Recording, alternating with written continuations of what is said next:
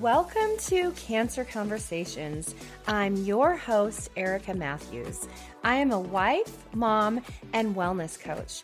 I understand the trauma of getting a cancer diagnosis and the intense battle a person instantly steps into. This podcast is all about learning how to overcome adversity and how activating faith plays a key role in the outcomes we want to have. Each week, I will be bringing you education and inspiration, as well as interviews with other fellow warriors. Get ready to be empowered in your faith, mindset, and your health. Now, let's get into today's episode.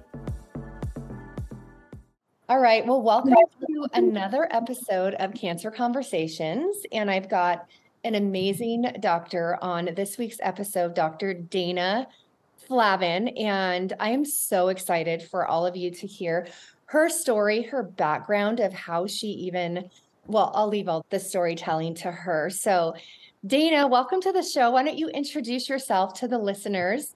And then I would love for you just to share your backstory and then tell everybody what you're doing now.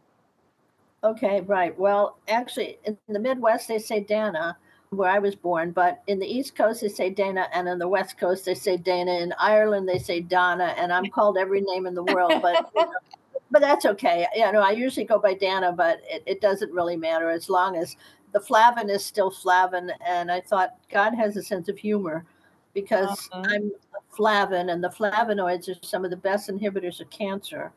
And I am born under the sign of cancer which is like, you know, come on, God, is this you can make this up or what? You know, you cannot. And I, the thing is, my I came from a family of a medical. Uh, my dad was an oral surgeon, and mommy was uh, summa cum laude in medical school in the 30s, if you can imagine.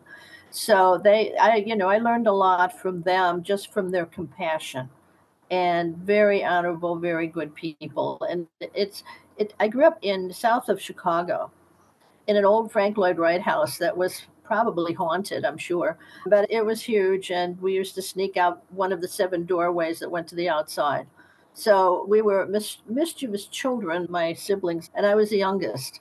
But I kind of watched everything. I was an observer, and I still am in many, many ways.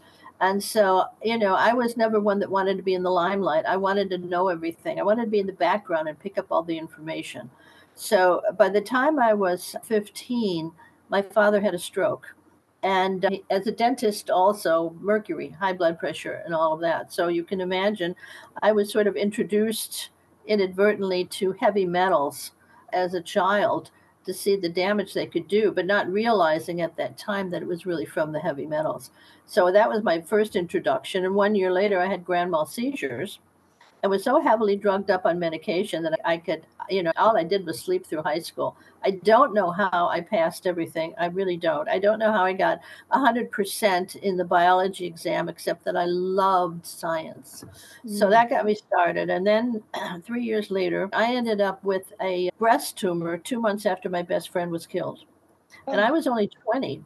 So I was 20 years of age with a breast tumor, which was a real shock. And they said, well, they didn't, they wouldn't know until they operated if it were benign or not or whatever. Now, what 20 year old gets a cancerous tumor? It's pretty rare.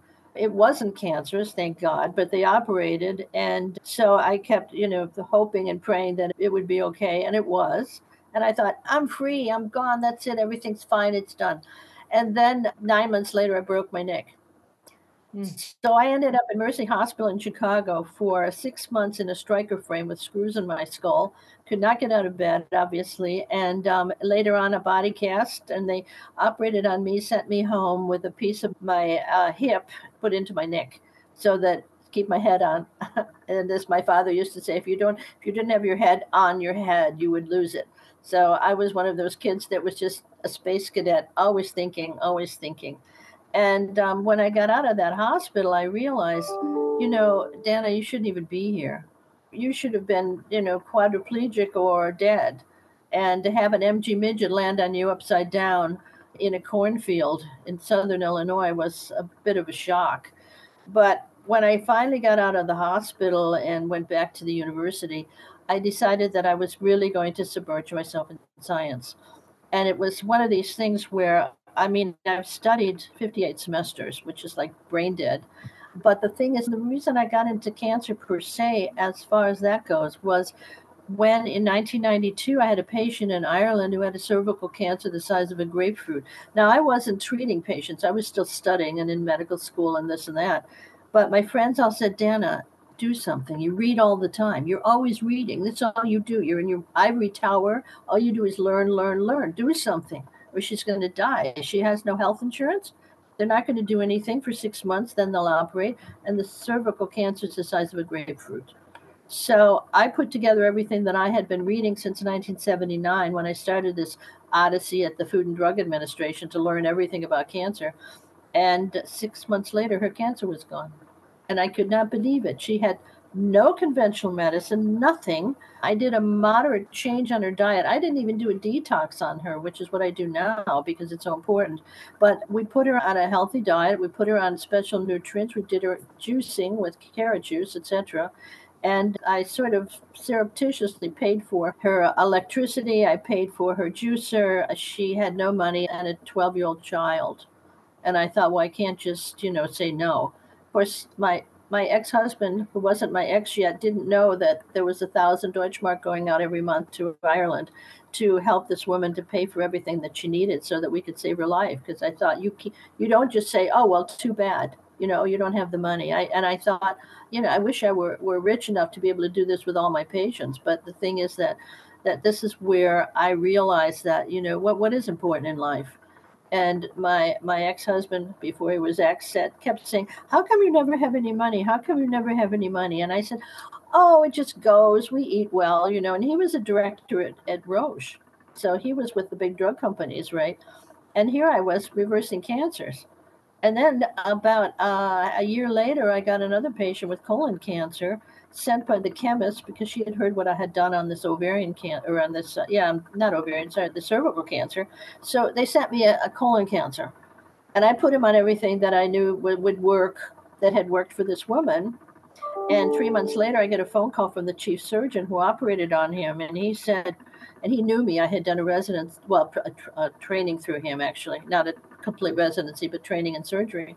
And he calls me up and he says, Dana, I'm sitting here with Herr Schmidt CT.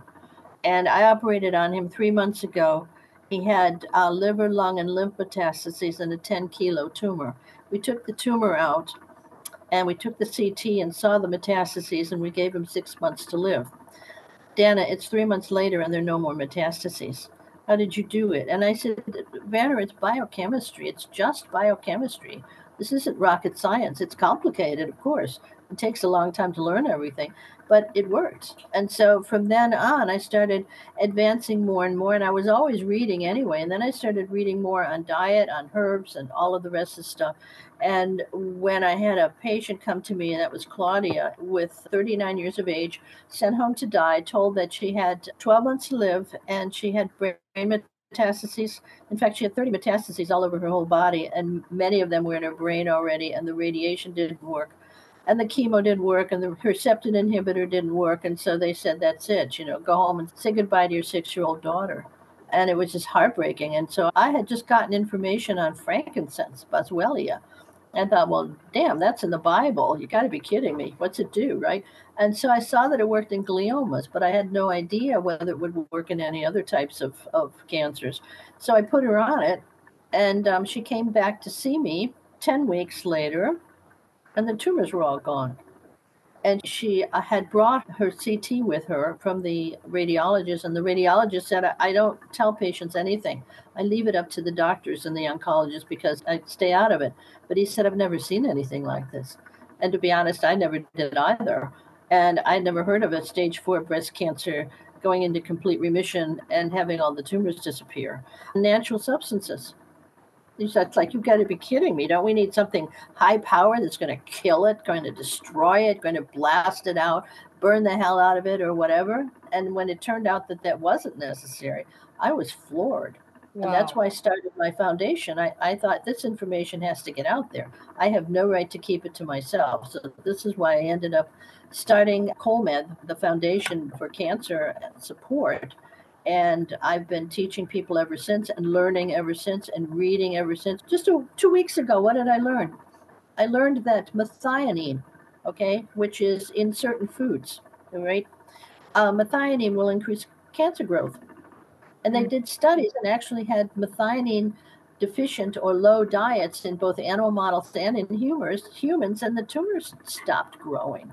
Mm. Now, I would like to know why the conventional medicine doesn't tell us any of this stuff. Exactly. Why do we have to look all this stuff? Why do we have to look beyond Google and beyond DuckDuckGo and all this and go into something like PubMed and go into background data on this or look up the chemical name for the herb and then find it on PubMed and see, wow, my God, this stuff really works, but you don't find it on anything else because they're all blocked.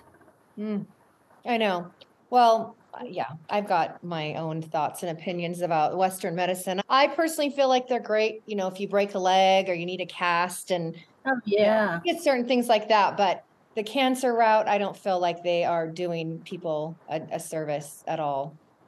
So, well, I think the problem is that you've got an educational system that's basically based on chemicals and drugs that are already out there as a product.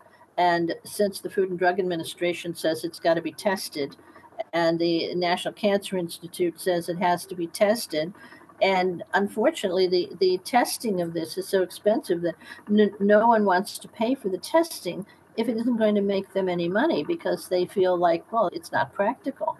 And one of them, for example, I was looking at chagas mushrooms, and there's something in chagas mushrooms called betulinic acid, and it's it's actually patented as an anti-cancer, but they couldn't make any money on it, so they just dropped the patent. Oh, you see, I see this all the time, and I'm thinking this is so simple. This is not rocket science. This is just basic, simple mechanisms. So I put together for the past 45 years, I put together the mechanism of action of every substance that I use in cancer. It's it's complicated. It's very complicated, but I understand it. So all I need to know is, aha, that's elevated. Oh yeah, we'll hit that one, and we'll do this one, and we'll give beta carotene because we want to block that BCL2 gene, the bad guy gene that's protecting your tumor cells, and beta carotene does it. I mean, it's amazing. And carrots have ruthenium in them, and what does ruthenium do? It's a trace mineral it actually helps repair DNA. Mm. It repairs it. So I'm looking at this stuff and I'm thinking, you know, this is really not rocket science. It's complicated. It has taken me 45 years to put this stuff together, but it's all beginning to make sense. And it's beginning to make sense when you shift that diet and start detoxing all the junk in the body. Where's the junk go? It goes in the tumor cells. So this is why the, the body has to be detoxed because those tumor cells are like a sponge to pick up all the bad guys in your body. And this is what Dr. Stephanie Seneff said too. She said, You know, Dana, sometimes I think the tumors are there to protect us from all the rest of the junk in our body, and that's why they wall them off. So if they go in right away with chemo or radiation, they actually destroy the security that there was with the things being in the tumor cells and they spread it all over the body. And this is why very often you will see six months to a year after either radiation or more so under chemo, you will actually see that the tumors are spreading. Mm-hmm. And so, even though it looks like, oh, there's nothing left and it's all gone, and oh, we're so happy, and everybody's patting each other on the back. And I'm sitting there thinking, nope, this is not the way it is. You've still got a detox. I don't care. And that's why I try to get my patients detox before anything. And if they still are, are swayed by conventional medicine, I don't go against it. I just try to protect them from it. Mm-hmm. Make sure they can get the best of both worlds. But it's this is not it's not easy. It's not rocket science, but it's 45 years of work. Exactly. Yeah. Yeah. Well, so going back to the Boswellia, was it like high doses of that or was it? Yeah, I used, I used the same dosage that they used in gliomas. And in gliomas in Germany, they had done a study on it. I was doing my, what, fourth doctorate at the time in medicine. God, insane. In Germany and in Austria. And I, I, I remember looking at this and, and thinking to myself, reading these articles on glioma where they did it with um, frankincense. They did it to cut down the inflammation so that they didn't need as much um, dexamethasone in the brain um, to cut down the inflammation after radiation therapy. And then it turned out that some of the patients' tumors were actually going away in glioma. Okay, now glioma is not a cancer, but it's still a, a, a growth that mm-hmm. can cause damage. And so then when Claudia came to me and I was like, I read these articles, they were using 900 milligrams. I've gone up to a thousand milligrams. And at a thousand milligrams, it just reverses all these brain tumors. I mean, it's just quite amazing. I have one patient I'm having trouble with because she said she's got an allergic reaction to it.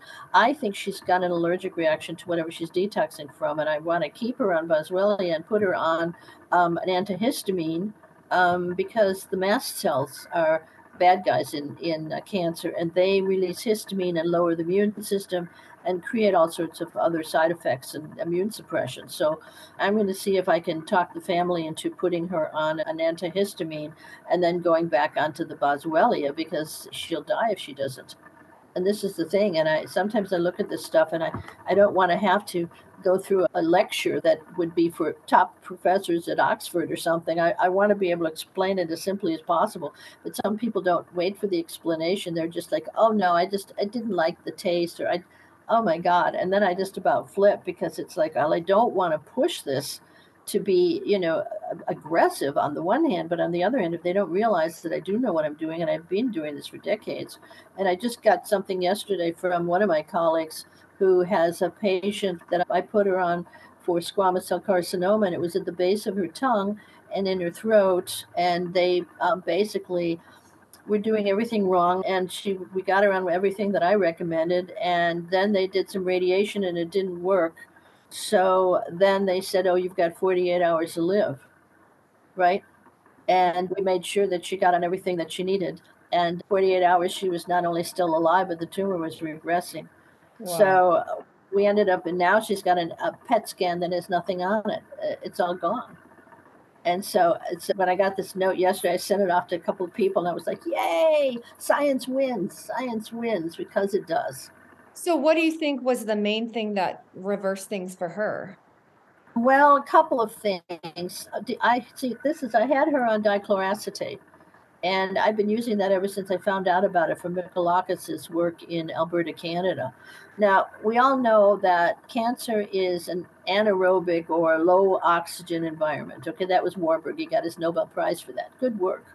And Otto looked at this and he saw that, that cancer cells had low oxygen tension. Okay. And that's because there's a blockage for an amino acid to go in there. It's called pyruvate, but that's not so important. The interesting thing is that if you just take cells, any cells, and you put them into low oxygen, they did this at Johns Hopkins University, they start growing.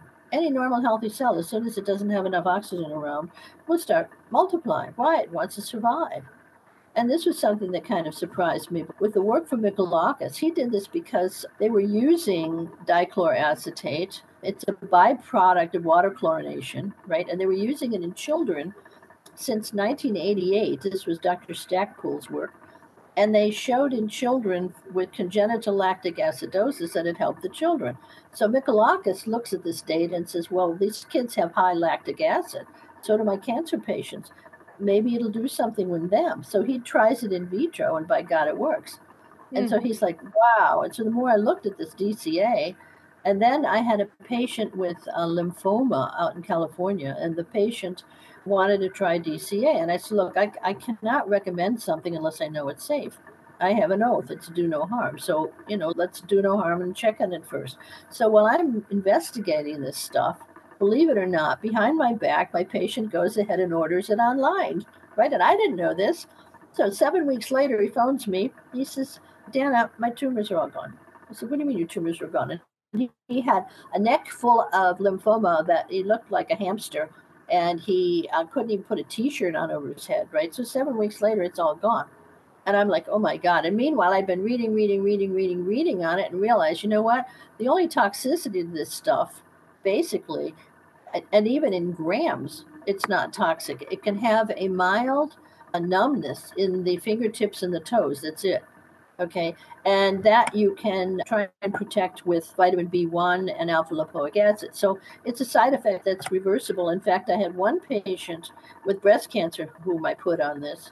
And her husband decided to figure out if she's 10 milligrams per kilogram and she's got 50 kilograms of weight, how much should she have? So this guy does it on his cell phone. Are you ready for this? He puts the dot in the wrong place. He gives her five grams a day of DCA instead of 500 milligrams. So you're supposed to take it six days a week, 500 milligrams. She was on six days a week, 5,000 milligrams. Oh my gosh. And he said, I'm feeling really dizzy and my fingers are numb and my feet are numb and I'm just feeling strange.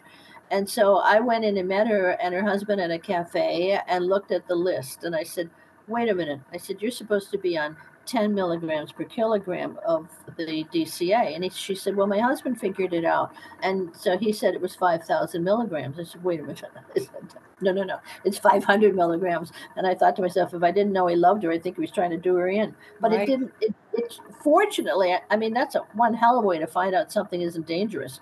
And I'll tell you, I would never, ever, ever do that again. Now I just say, okay, if you're under 50 kilos, you take 333 milligrams of the, the little capsule. If you're over 50, 50 grams for your weight, if you, you know, like 150 pounds or whatever, then you take the 500 milligrams six days a week. And it's always six days a week so you don't build up too high a dosage. But I was floored with this stuff. And I was like, oh my God, you're kidding me. I cannot use it, however, in brain tumors until the tumors are smaller because sometimes it will swell a tumor a little bit in the beginning. And I don't want to take that chance with the brain tumors because that's just too dangerous. So by using the boswellia and curcumin, we can get the brain tumors smaller, smaller, smaller, and then we can go on to the DCA. So it's really kind of cool. It's great stuff. And it's something that, you know, as I said, it's on the one hand, it's not rocket science, but it's taken me for 45 years to put this stuff together. And I'm still finding new stuff. So when I found out that methionine would stimulate a melanoma and that it would also stimulate brain tumors, and I found out that methionine was in certain seeds and nuts and red meat and stuff like that, and some fish, I thought, uh oh, wait a minute. And then when I read that they had actually done diets low in methionine, and they helped the patients live longer. They started in animal models. The animals lived longer um, their tumors didn't grow. And I was like, wow, why didn't we know that? And then I found out that the bacteria in our gastrointestinal tract can actually make methionine and mm. feed tumors. And we're finding the same bad guy bacteria. They're called Firmicutes. We're finding these little beasties around tumor cells. We found them in the breast tissue. They seem to move up to where there's a cancer and try to feed it. So that's why a diet plays a role because if you're eating food that is plant based, you're not getting the methionine. And if you're not eating the red meat and you're not eating like shellfish and things like that, you, are not going to have the high methionine levels. And so you will also protect yourself and you'll change that bacteria in your GI tract. So it's really amazing. Our whole body works together to either heal us or kill us. Exactly. That's what I was going to ask you because there's so many different doctors out there that you know, they promote, you know, keto if you have cancer or plant based. What are your thoughts on that? I mean, obviously, you've said some really good stuff just now, but do you have one way that you put your patients on?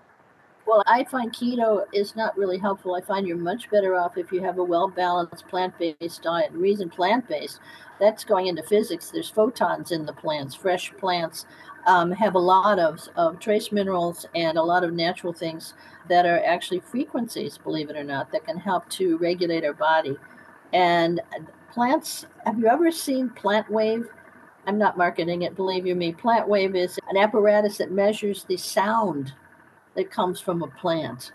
And they make sounds, their frequencies. And it's amazing because there was a guy named Backster who made the, the lie detector test and he was bored one day. So Dr. Backster went and decided he was going to take his house plant and put an electrode on it and see what happened. Right. So he puts the electrode on his house plant, and he thinks to himself, "I'm going to go and light a match and burn the leaf and see what happens."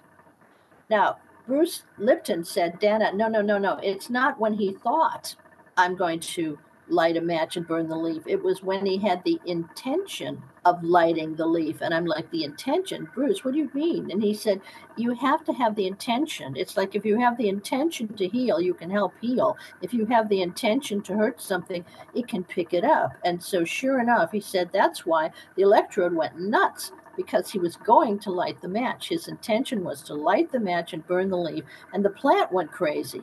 Now, I didn't realize we were connected to all nature around us, but obviously we are. So mm-hmm. it's like, you know how you used to think people are crazy, they're talking to the plants. Hello, lovely plant, thank you for the flowers. And you think, oh, they're out of their wacko, you know, wacko people. What are they crazy? They can't understand you.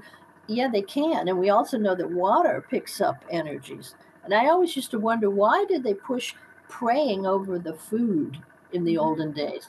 why? What, what is this? And then I look at Emoto's work, how water will change its structure depending on the sound and the words. And I'm like, wow, you're kidding me. So we've got all these things around us that can help us to heal, but we just forgot about it. We didn't know about it. And this is something where the more I see this, the more I realize there is so much in the depth of healing and I just put a new paper out on in physics, and it's about DNA and how DNA is actually doing quantum messaging in our body. It took me seven years to write this paper. It took me even longer to research it, and I finally got it out. And it will explain how the dog knows when you're coming home. Okay. But it can also most likely explain prana therapy and some of these other therapies that are either chanting or praying or many, many levels. I mean, just many, many levels. And I'm like, I look back at some of the ancient medicine and I think, how do they know that? Look at the Sanskrit. In Sanskrit, they were taking precious stones, grinding them up, and having you swallow them. Okay. And I'm looking at this and thinking they're out of their bloody minds. And then I found out that stones have a surface on them that will structure water. And when the water structures, it's healing. Mm. And the water inside of tumor cells is not structured, it's all messed up.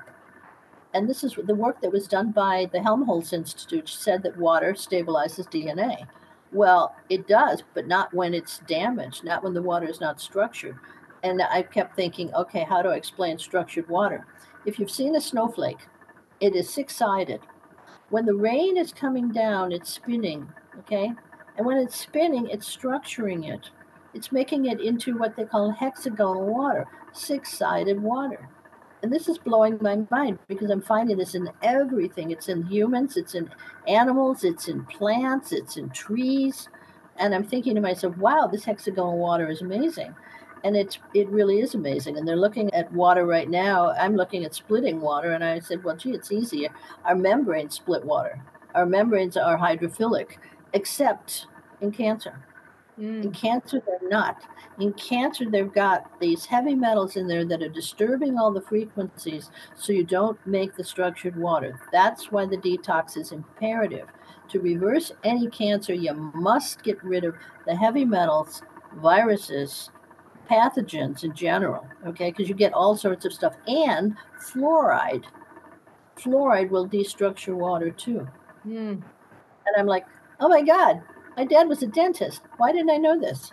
And this is re- relatively recent. It's from a book by Dr. Jhon on hexagonal water. And J H O N is, is the spelling of his name. I think he's deceased now, but the book is fabulous. It's not a big, thick, heavy, you know, confusing book. It shows how water is structured, it shows what blocks the structure, and it shows what reverses it. So if you're on zeolite, you're pulling out the heavy metals. If you're on three or four milligrams of boron a day, Okay, you can pull out the fluoride. Wow. And that also goes in the pineal gland. And the pineal gland is supposed to be where our melatonin is made, but it, it's all messed up if you have heavy metals in your in your pineal gland, and it's also all messed up if you have uh, fluoride in your pineal gland. So the detox is important for both melatonin, and they say that it's a connection to the universe, to God. Mm-hmm. I don't know about that. I, I, I haven't talked to God about this yet, but I'll put it into my novenas at night. Maybe they can answer my questions. Mm-hmm. Anyway, all I can tell you is yes, the pineal gland has been honored for centuries by many different cultures. And I, you know, I just thought, oh, the pineal gland, oh, it's no big deal. And then when I started to find out how it made melatonin, why the nurses who worked the night shift had the highest incidences of breast cancer because the melatonin levels were down. Mm. And this is something that I think a lot of us are guilty of, and that is working on the computers late at night. That's a blue light that blocks the melatonin. Mm. And this is something where we need to have, I think there's special screens now that can block that. And I've got to look that up because I'm going to need it too, because I'm a night owl. And if I don't get off the stupid computer at night, I'll end up treating myself, which I did a couple of years ago. And it worked. It took three months. But I just figured, you know what? It, it's one of these things that it's not rocket science. It's complicated. And you have to look at the different layers. Okay, mm-hmm. here's the diet. Here's the exercise. Why exercise? Because it sweats out a lot of the toxins and poisons. Saunas are great. They do this too. trace minerals you need and if you're eating a healthy diet organic etc and you don't have the pesticides in there and you don't have the junk in there and all the rest of the stuff you're actually doing so much better anyway our diets are a disaster nowadays. Oh. And it's it's i blame a lot of these chemical companies. They've contaminated the soil they've contaminated the plants they've contaminated our food and they've contaminated our children. Yep. Yep all for mass production and to make money. It's terrible. Right, right yeah. exactly. And i thought to myself you know what? It's like murder for money. Yep and this is this is what i'm seeing all over the place and i'm thinking to myself you know they did write thou shalt not have false gods before me and i tell my patients you're not going to get to heaven in a bentley and if you ride in a bentley it's not going to cure your cancer either so what you got to do is you got to think about what's important in my life and that's when it's really really important to start going with nature and natural and start changing that that's right. 100%. Hey, I want to pause from today's episode and talk about an immune system molecule that has certainly changed my life, but is making a lot of waves out in the world. And strong immunity is my passion. And I truly believe that every single person needs to be using this molecule. It activates your natural killer cells, it makes your immune system 437% smarter. It kills cancer cells, and its main job is to help your body recognize a threat and then respond to it. Now, one of the great things about this molecule is if your body doesn't recognize where the problem is, it can't certainly fight it. So it's like this molecule points out where the problem is so it can effectively fight it. So if you are interested in what this molecule could do for you, go ahead and message me at hello at ericamatthews.co. All right, let's get back into today's episode. So before we started recording, you, you were saying some really great stuff about ovarian and breast and emotional roots. Can you speak on that? Yeah, that really surprised me. I, will have to be perfectly honest. I just thought, ah, it's a tumor. I'll get rid of it. You know, big deal. And it's and I thought, how dare you, Dana? That's ego. What are you doing? And the thing is, for the patients where it didn't work, and it wasn't, they were on everything, they were doing everything right, they were detoxing, they were on organic foods, they, you know, all everything else, and still they were having trouble keeping in remission or getting into remission. And it was back and forth and back and forth and back and forth. And then I read uh, Dr. Hamer's work, who talked about how he got testicular cancer one year after his son was killed. And he realized that there was an emotional part to cancer. And he began to make MRIs where you would look at the brain and he saw what he called concentric circles that that would correlate with the trauma in their lives. And the trauma is it's very deep. It's usually from childhood. Not always. It can be acute but according to the neurologist in florida he said even in the post-traumatic stress of the soldiers he found that it came from deep in the brain. So a trauma that's from the past from childhood um, can be even worse because of the fact that it's sitting so deep in the brain. So these are patients that I recommend um, the EMDR, which is a form of looking at a light and touching different parts of your body, etc., at the same time, and allowing a change in those pathways in the brain, which helps to decrease the intensity of any of these past traumas. Okay, that's one. I had one lady that was a, a, hypnotherapist who had breast cancer. We could not get rid of her breast cancer. And I thought, well, God, she's a hypnotherapist. She's helping all these other patients, and they're on my treatments, and she's giving them hypnotherapy, and she's helping erase all sorts of problems in childhood. And hers was not going away. So she went to a lecture by Joe Dispenza that was actually in London, and all of these people concentrated over her. Now, you know how it says in the Bible, when two or more are gathered in my name, right? And I used to think, oh, come on, I'm doing my novenas all by myself. I pray every night. I pray for all my patients every single night. And then when I heard this about her, when they were actually concentrating over her, this fits in with my physics paper. This is quantum healing. And mm-hmm. what happened was one week later, she had no more cancer. Mm-hmm. And I'm thinking to myself, can we heal each other? Mm. And I'm thinking, yes, because they did a whole, they did a study on patients where they had the match controls and they prayed only for this group, and the match controls it didn't. And this is what a colleague of mine told me about. And I was like, oh, come on, don't, Wolfgang, don't be stupid. You've got to be kidding me. That's not going to do it. He goes, it did. And statistically, it was proven that they had, they were significantly improved tremendously with their cancers when they were prayed for, not when they weren't. Exactly. And I, I said, if I did, if I didn't hear this, and know you were saying it because this is a guy who was like a total skeptic right? To- total scientific physician who was like, you know, into mechanisms and everything else. And, and I said, Wolfgang, on your kidney. He goes, no, the study was real. And it did, it worked. And I thought to myself, is that why they closed the churches? Is that why they didn't want anybody with each other? I said, maybe, maybe there's more to this than we realize. And I, I really can't say. I can only tell you that there is incredible power in prayer. Just look at some of these churches where they have the entire congregation paying for praying for a patient who's in a wheelchair, who's been in a wheelchair for 10 years, and suddenly after 10 years, he or she can get up and walk. Now we read this in the Bible with Jesus, but I was thinking like, oh come on, that's you know, that's the Bible, that's back then. Mm. And I'm beginning to realize that all of us have the capability of helping to heal ourselves. And this is something that I and each other when I was a child, my mother would get a phone call from Mary Smith, and Mary Smith would say, We've got to pray for Alice. She's got X or Z or whatever. And then my mother would call another woman and say, We've got to pray for Alice. Uh, I just heard from Jeannie. And then she would call another woman and another woman and another woman, and they would all pray for this patient. And I thought to myself, Isn't that sweet? Right? I didn't think, This is quantum physics, Dana. I was 10.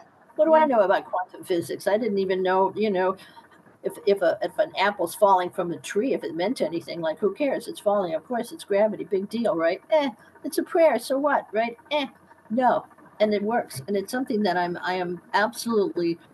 I can honestly say, after 45 years, actually almost 48 years in cancer research, I did not believe that prayer worked, and I did not believe that we ourselves could actually concentrate on visualization of our tumors going away, and we can and mm-hmm. very often the trauma and the stress and all the other stuff blocks us all out. And yeah. so it's important to forgive and i didn't I, I didn't believe this before either. I used to just say oh let it go it's past you know let it go. And when i started to find that the few patients that were not reversing were were traumatized from either abusive behavior or something to them when they were younger Mm-hmm. I mean, stories that you would not believe. And I could, I honestly, sometimes when I get off from a consultation with a patient, I could just sit there and cry yeah. because I think to myself, how could they hurt this poor little girl? How yeah. could they do this to her? Or little boy? You get you both. And there was one little girl whose father was a narcissist and really mean. And she was four, I think. And the mother tried to escape from him. She drove the car off the cliff and it didn't kill her Mm. But her father took her and her little brother to the cliff to see the smashed car on the bottom of the hill. And then the mother spent a year in the hospital recuperating, and the little girl was forced to cook for this man and for her little brother every day at age four. And she is so traumatized that I can't even get her to do EMDR because she does not want to go back there. Mm-hmm. And I mm. said, look, you, you don't have to go back for every. Now we go back on again. The thing okay, is yeah. that with, with, the emotional aspects of this thing, that I, the woman is still back and forth and back and forth. This is somebody that is so terrified of facing the trauma and i said look just go through emdr once you don't you don't and the thing is forgive him you don't have to excuse his behavior you don't have to justify his behavior you just have to say i forgive you and let it go because God does the, the forgiving and we just have to accept it and forgive. It's even in the Lord's Prayer. Yes. Forgive us our trespasses as we forgive those. And I thought, why on earth would they have that in the Lord's Prayer? Why is that important? And then after all these years, it took me decades to realize wow, the trauma must be gotten rid of. And it is extremely important to whatever or whomever had hurt you to forgive them and move on. Mm-hmm. You know, don't dwell on it, just forgive them and move on. And this is something where I think that for, I, I don't think there's anybody that hasn't been injured, hurt, or traumatized in one way or the other. Some much more so than others. Some horrible stories that, you know, I, I just sometimes shake because it, it's so awful what, what I end up hearing. And I'm an empath, so I pick a lot of this stuff up. And I remember one one woman, I said, What happened when you were 11? I don't know why. It just popped into my head 11. And we were just talking about her breast cancer. And all of a sudden I said, What happened when you were 11? She looks at me as if I had two heads. She said, Nothing. And then I kept prying and, and pressing on it, saying, But something happened when you were 11. Something happened when you were 11. And then she said, Oh, well, when I was 11, I was sent off to, I went to middle school. And I said, Well, did someone hurt you or were you mobbed or something? And she said, No. And I said, But something happened when you were 11. And then all of a sudden, she looks at me with great big eyes and she says, Oh, well, when I was 11, my mother had a nervous breakdown and ended up a year in the psychiatric uh, hospital, and I was home with my father. Mm-hmm. I didn't say another word. I didn't ask her anything either because I thought you cannot leave a consultation with something this heavy that to awake her up from what is most likely what happened would be such a trauma. I couldn't leave her with that. So I had to let it go. Mm. And I mm. thought to myself, I wish I didn't know what I know. I wish I didn't feel what I feel. Mm. But it's a, very strange phenomena that you know I, I, maybe after so many years of really loving your patient caring about their patients fighting for their lives that you become almost part of them I know that sounds really weird, but it's kind of like, you know, I knew when my cousin had to go to the hospital, nobody else did. I said, She's got to go to the hospital. There's something wrong. There's something wrong. And I'm freaking out saying she's got to go to the hospital. They finally got her in the hospital the next day and said if she had waited one more day, she'd have been dead. And she had leukemia and a stem cell transplant. And her daughter didn't know you do not give mistletoe therapy to an organ donor, somebody that's been donated an organ, okay? a recipient, I should say, organ donor recipient, and because she was rejecting the stem cell. And we finally got her in the hospital, and they said if she'd waited one more day, she'd have been dead. And I thought to myself, you know, they're really lucky I'm a witch because whatever it is that I know, I, I just pick it up. And so my daughter's my daughter just looks at me. She's a magna cum laude from the German Cancer Research Center in biochemistry for cancer. And she looks at me and sometimes she says, Boy, mom, living with you is really weird. That's what she told me years ago. And she's like, you know, and then now she'll actually call me and ask me, What do you think about this? Should I go there or should I not go there? Because she'll know I pick it up. It's really wow. it's a, a weird phenomenon, but that's why I had to write this article because it's quantum. It's quantum information. Well, it sounds like you have a prophetic gift. Yeah, well, sometimes I wish I didn't have the gift, but you know, call it a gift or a burden. But the point is that if it saves lives, then it, then then it's it's important. That's what, and that's all I care about. You know, it's like this is my vocation. It's not a job. Yeah, that's right. That's the, the way I look at everything I'm doing with people. It's my ministry. It's who can I help? I pray that every single day, Lord. Who can I serve today? That is my mission. Yeah. Is is if I can just you know help save one more life or encourage someone or help them, you know, build belief in them that they can be healed, then right. That's what I, I love for that kind of stuff. So yeah. You're right. You're absolutely right. My my prayer has always been helping to help others. Yeah. And this is something where I thought, had I died when I broke my neck, yeah. I would have not have had the opportunity the blessing to be able to save people's lives and help them to get well. And I tell them, I'm not saving your life. I'm just teaching you the things that you need to know to save your own life, and you can. And, yeah. and it's been done before and done before and done before. So, you know, don't panic. Don't doom yourself because the, the what is in the mind can be just as dangerous for your health. So if you tell yourself, yes, you can get well, other people have gotten well, believe in yourself, don't let go, trust in God, trust in yourself, and trust in your body's ability to heal it. When I think of what a miracle our bodies are, when you think you cut yourself and it heals itself, I mean, that's bizarre, right? But, you know, and you think to yourself, oh my God, I, I just, you know, cut through my top layer of my skin or whatever the heck. And then three weeks later, it's gone. Mm. What a miracle God did in making humans' bodies. And that's why I really also feel that, that through the visualization and the concentration, and also of letting go of the negative emotions, we can heal ourselves. Yes, 100%. Can heal ourselves.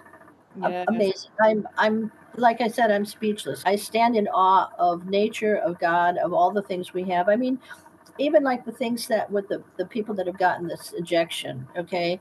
And I found out the dandelion root tea would reverse it. And I'm like, how did God know then that we needed dandelions now when there wasn't even any problem, you know, thousands of years ago or millions of years ago? And here we are with the dandelions and it reverses it. Mm. And this is something that also works beautifully in breast cancer. mm-hmm. and also other cancers. And I'm like, wow, you got to be kidding me. It's dandelions. And when I started reading the research on it, I almost fainted. And I, I was floored. And, and I learned it out almost serendipitously from a patient who got jabbed and couldn't see anything because the glands in her eyes were blocked from this injection. Mm. And um, she went on dandelion root tea It came back. And then I had another patient who had uh, been jabbed four times, had breast cancer. She had gotten a hold of dandelion root tea, not through me, you know, I'd love to say, oh, I knew it, right? Nah, it, it was out there. And she was on this dandelion root tea. And you should see her blood values. They look like she's never been sick a day in her life. Her cancer's gone. There's nothing negative in her blood. And she's on the dandelion root tea and some red sage and so on, which is really also helping her. It corrects the mRNA in, in tumor cells. And I'm looking at this stuff thinking, wow, you got to be kidding me. And then I began and I put that together. That's actually on my website for to help people out. But I I, I couldn't believe how much there is in nature that can help reverse things. Many, many cancers are viral, okay? And many people have had Epstein-Barr virus. Well, Thuja is a plant that works on viruses. Rosemary works on viruses. Mm. You know, just putting some rosemary oil in, in your in your salad dressing. I mean, it's so simple. Oregano oil that will get rid of fungi. It'll get rid of the fungi around the tumor. So taking that once a day, it'll even get rid of the fungi in the toenails, believe it or not. Mm-hmm. And I've seen it grow out over several weeks and months from the toenails because they were on oregano oil. Mm-hmm. And, I, and I thought to myself, you're, you're, you're kidding me. This is an herb, right? So I'm looking through all this stuff, looking for what, what helps. THC, it's a herb, okay? THC is, is marijuana it kills pathogens. It kills parasites. These are the things that I've been looking at, and I've been looking at how the herbal medicine helps to save lives and to stop suffering and so on and so forth. So I'm looking more and more into that, just trying to figure it all out and it's working. And the thing is, and this is where sometimes I think, and I know for me, it's a little overwhelming. And this is why I actually found inadvertently a frequency that causes the tumor cells to turn into normal cells. Mm. And it's not a, a Rife machine frequency or anything. It comes from a fetal pig bladder. And the military's been working on this for years. I'm trying to get the funding to get it made. Now, Don Ingber from Harvard is working on it, but not for frequency because there's no money in frequencies. You can't patent the frequency. You can patent the structure. So Don Ingber is working on this ECM, it's called, and um, he's getting uh, breast tumor cells that turn into normal cells. Okay. Oh. And Dr. Hankel, she uh, was from Northwestern University. She was working on melanoma with this. In fact, my daughter phoned me because I told my daughter about it, and she goes, "Yeah, sure, mom." I said, no, no, really, there's a frequency that causes tumor cells to turn into normal cells. I said, I learned it rather accidentally from a scientist that's working for the military. And she was like, yeah, sure. So then a year later, she phones me, Mom, Mom, there's this doctor from Northwestern University, and she's used this stuff, ECM, and the melanoma cells turn into normal cells.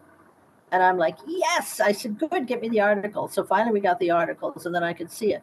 So now I'm at a point where I know how to make it. I know what, what has to be done. I know the chemistry, but I don't have the funding for it. And this is where I really, really want. I thought to myself, hell, you could load this stuff into a crystal. You could put it into water and it would stop those tumors. And I thought to myself, you know, then you detox anyway. I mean, regardless of what you have to detox. But when I found this out, and so look up Don Ingber's work at, at Harvard. He's head of the Wyss Institute. And you'll see it if it's still there. But he was working with breast tumor cells and they turned into normal cells. And so he published all this stuff. I have all the data. If you want, just send me an email and I can send you some of the publications. Yeah. But I thought to myself, this would be my dream on Earth physics curing cancer, just like Einstein said. Einstein said physics will cure cancer, and he's correct. This is why when you talk about quantum and physics, your brain is a quantum computer. And that's in my new article that I just published. It's in a physics journal. It's so complicated that I've had friends say, Dana, I have to look up every other word in the dictionary. and I'm like, oh no. And the thing is, that's a complicated article. I'm waiting to get some feedback on it. So far, I haven't heard from anybody. I think they don't know what to think, except I can tell you the head of physics in Salerno, Italy said, Dana, you can't know all this physics. You've got to be intuitive. And I said, well, look, Einstein got downloads And I just got a picture in my brain and saw what it looked like. And then I started researching it. And the more I researched, the more I realized our brains are quantum. Uh, the best quantum computer in the entire universe is our DNA. Mm-hmm. And it's our DNA that can help to heal us because it can send out information. And the dogs have the same damn DNA. So what do dogs do? They know when you're coming home. They go and sit by the door. You could be on your way home an hour earlier and the dog knows it. You know, it's quite amazing. And this is something, there's actually a book by a guy named Rupert Sheldrake, and he talks about, you know, how does the dog know when you're coming home? And I sent him my publication. In fact, he just wrote to me. I haven't had a chance to look at his email. I'm hoping he's not freaked by this whole thing, but he shouldn't because he talks about ether, like energy around us. And that's what they used to call it in the olden days the energy around us and how we're all connected through this quote ether anyway, we're all connected from our subconscious and we're all connected through scalar waves in our DNA. It's all in our DNA. Yes. And, and because we're all connected, when we all pray together, we're amplifying the energies of this stuff. That's right. This healing, this cures, it's all there. God gave it to us, you know, before we were even thought of as Adam and Eve. And this is something where I'm thinking to myself, I feel so naive. I mm. feel so naive. I read the Bible when I was seven. Mm. And I remember saying, Mommy, this is not right. And she said, What do you mean? And I said, Look, I said, this mother took a sheepskin and put it over her younger son and passed him off as the older son so he'd inherit everything. Mm-hmm. Mom, that's dishonest. And I am a little seven year old kid. My mother must have thought, what a weirdo I've got for this little girl, right? But I looked at things in what was right and what was fair, what was honorable and what was good. Mm. And, and I think to myself, how can you ever say there's anything not good about nature? Because mm-hmm. God made it. It's absolutely perfect. And we need to learn from the birds, the animals, the trees, the, the, the frequencies, the color. Even the color of green helps to heal. You know, you look at the trees and they're green and it's like healing. And you look at the sky and it's blue and it's another energy that's coming in. And I'm thinking, maybe there is something to all of this stuff. Maybe these color energies that are designed, maybe they're doing something that we didn't know.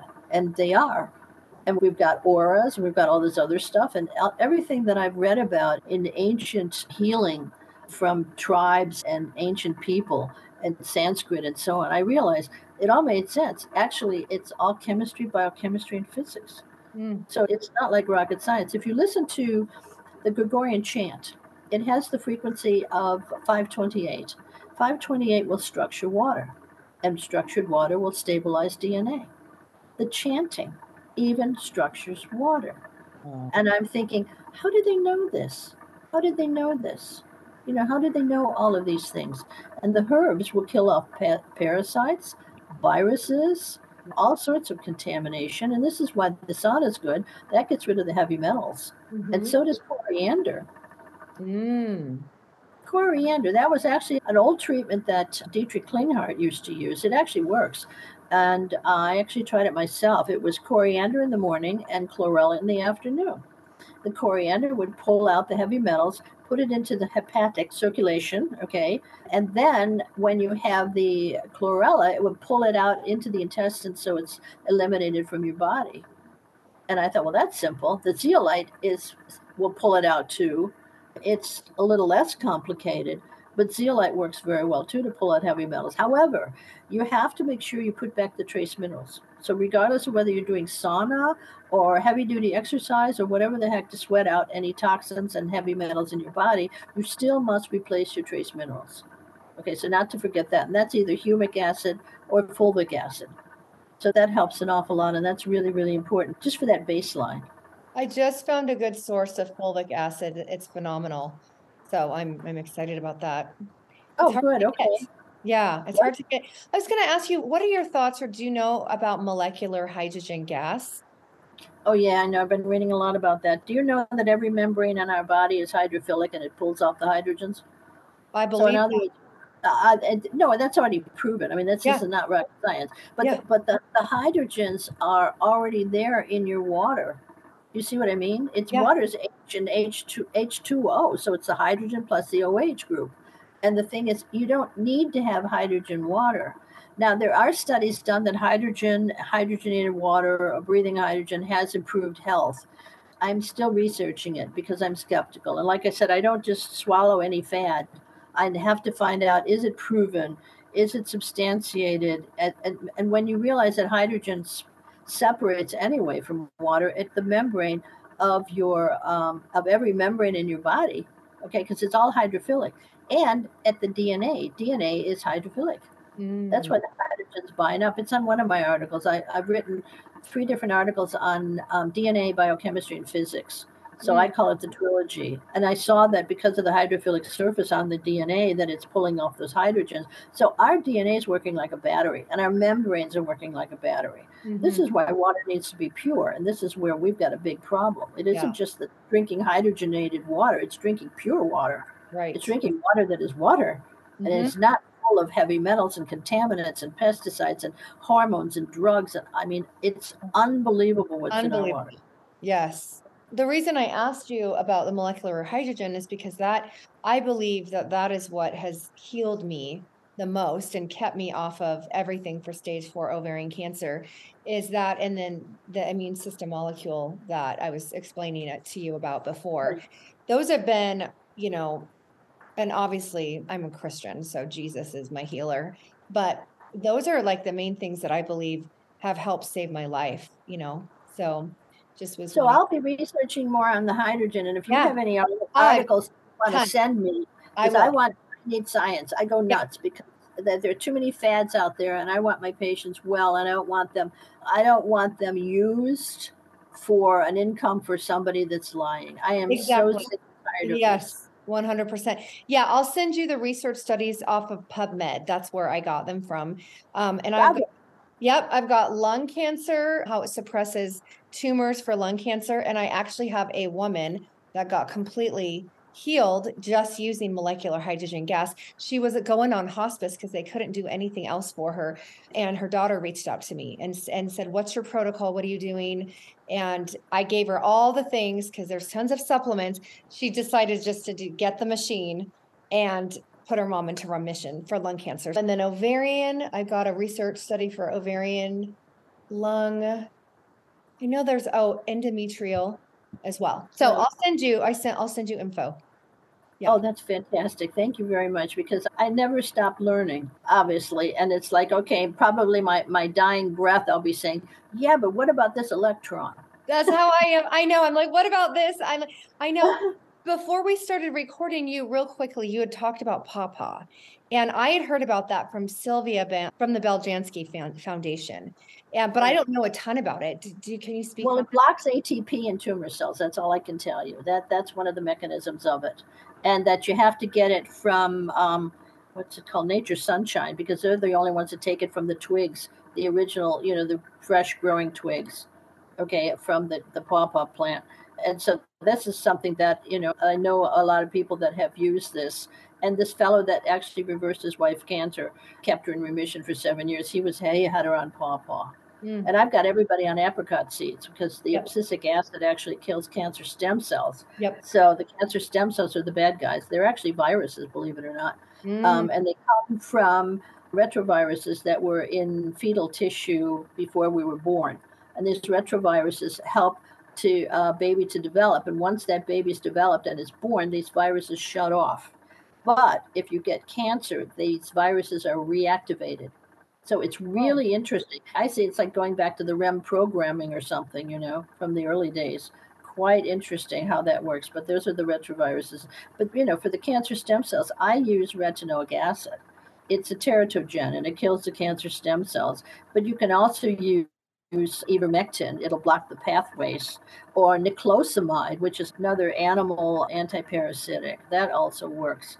And I'm looking now into some more of the data that's on, for example, mebendazole, mebendazole and fenbendazole. Mebendazole and fenbendazole block the glutamine from getting into a tumor cell.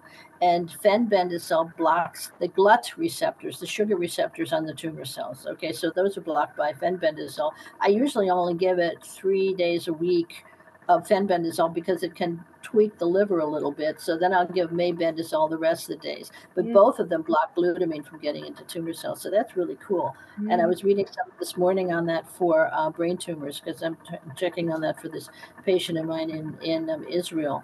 And I'm hoping that we can they, they've got it they got to get her back on that bus. Welly almost having a heart attack when they said, "Oh well, she didn't like it and she had an allergic reaction to it." I thought, "Oh my God, you've got to get it." And I said, "Look, get her on THC. Get her on THC. I don't care. You're gonna do a rectal Rick Simpson oil or something. Get her on THC because it is anti-parasitic. And I know in her brain she's also got parasites. I'm sure. I'm mm-hmm. sure because they didn't find any cancer cells. They had all these white spots in her brain, and I said, "It's it's a it's a parasite." Totally. Oh, oh God. I've been researching that. You would not believe the information that I have found. It's insane. Wow. Well, I can't wait till we can then talk a little bit more yes. privately and you know and see what we can do on this. I can't stay too long because my yeah. like I said, I can't. I don't drive because I'm I can hardly walk to the car. Yeah. Um, some days I can. I've I've driven before, but I I don't like to. And because the superintendent is such a kind man, he takes me shopping, so he doesn't have to go alone. I don't have to go alone. He picks me up at my door and drops me off back at my door again, and we just go straight to the grocery store. And then I hang over the wagon, you know, the the shopping cart, so that I I don't have too much pain. And I thought to myself, come on, you can heal me. I know you can. I know I can heal myself. So I've got to work on it, and I have to work on me. The visualization just like Joe Dispenza did. It's a matter of, you know, reversing it.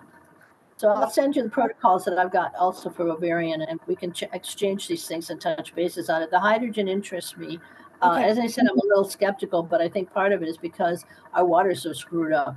Yeah. Well, and I can connect you to the owner, the guy that makes the machines. He's as ethical as you can. I mean, he's not, he's like too much information almost. He's such a good guy and wonderful. That would be wonderful because, like I said, I don't like to recommend anything, and I have to know it works. It took yeah. ten years for low dose naltrexone. I can't believe I took so long, but I had no data, and I did not. I thought people are taking enough stuff. I don't want them to have to go run off and then take something else, mm-hmm. especially mm-hmm. if it's not going to help them or do anything for them. And you know, I'm tired of my patients being lied to and deceived by greedy companies that just want to make money off of them. They don't care if it works or not. They just want the money. How can people be like that? Mm. No wonder the world's in such a mess. You know, this is why false gods before me. And I think God is angry with us. I 100% agree. Yes. Well, I just want to um, say thank you so much for all the amazing information that you just blessed us with. Thank you for all the work that you're doing, all the lives that you're saving. It's so powerful, and I'm I'm so grateful for you taking the time to do this. So I am grateful for all that you are doing to help mankind and all your brothers and sisters in the world because we're all under one God. Yep. And we all are here. The, the best word in mankind is kind. Yeah. And that's what we're here for. We're here to yeah. do his work and to help as many people as we can. So God bless you for that. And I'm really, really looking forward to communicating with you further. Let's see how many more lives we can save, right? Exactly. Yes. I know there's more. Many, yeah, many. amen, amen, amen. Thank you, Jesus. Thank you, God. Thank you, everybody up there and around us, and all the angels and saints that are helping us because we are the remnants and we are here to help mankind and to help each other. So let's do it. Amen. God bless you. Okay, take care. All right, Bye-bye. bye. Thank you for listening to the show. My prayer is that the podcast encouraged you and filled you with hope. If you loved what you heard today and you would like to help support the podcast, please share it with others, post it on social media, and leave a review on Apple Podcast. To catch the latest from me, you can follow me on Instagram at It's Erica Matthews and join my Hope and Healing for Cancer Facebook group. Remember this anything worth having takes work. See you next week for a new episode.